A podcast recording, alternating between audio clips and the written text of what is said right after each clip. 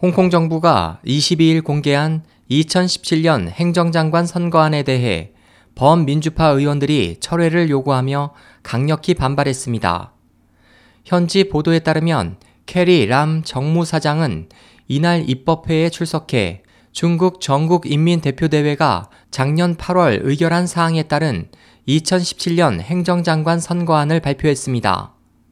당시 전인대는 2017년 행정장관 선거부터 간선제를 직선제로 변경하되 후보 추천위원회 과반인 600명 이상으로부터 지지를 얻는 예비 후보 두세 명에게만 최종 후보 자격을 부여하도록 의결했습니다.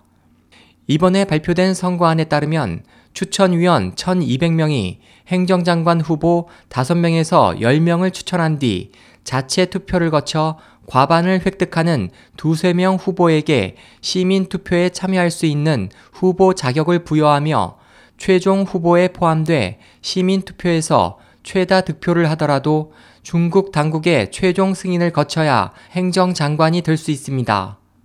이번 선거안에 대해 홍콩 야권은 심하게 반발하고 있습니다.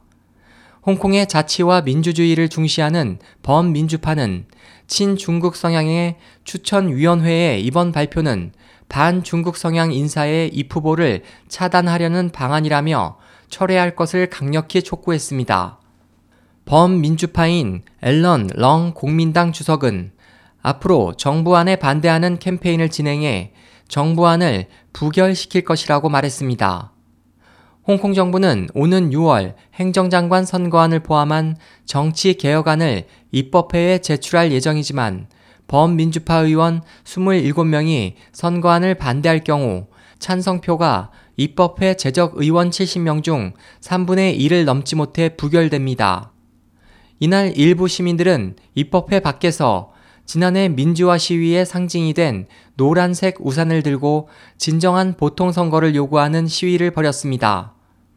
작년 9월 28일부터 홍콩 시민과 학생들에 의해 시작된 우산혁명은 정치적 제한 없는 진정한 행정장관 직선제를 요구하며 도심을 점거하며 시위를 벌였지만 경찰에 의해 79일 만에 해산됐습니다. SOH 희망지성 국제방송 홍승일이었습니다.